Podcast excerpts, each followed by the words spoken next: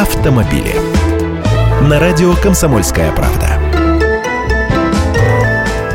Здравствуйте! Скачет вверх у нас не только валюта. Спрос на роскошь тоже подпрыгнул в минувшем месяце. Во-первых, дорогие машины разлетались чуть ли не как горячие пирожки. В январе продажи японских автомобилей Lexus увеличились более чем наполовину, на 57% к результатам января прошлого года.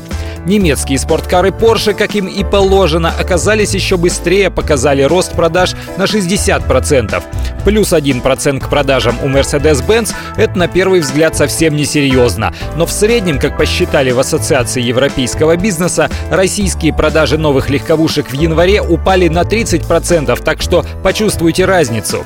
Кстати, и с недвижимостью подобная история. Деньги буквально рекой льются в карманы риэлторов. В январе на московском рынке жилья было заключено на 20% сделок больше, чем в декабре 2015 года, подсчитали в Savills Россия. Kalinka Group и вовсе оценивает рост январского спроса на недвижимость в 25%.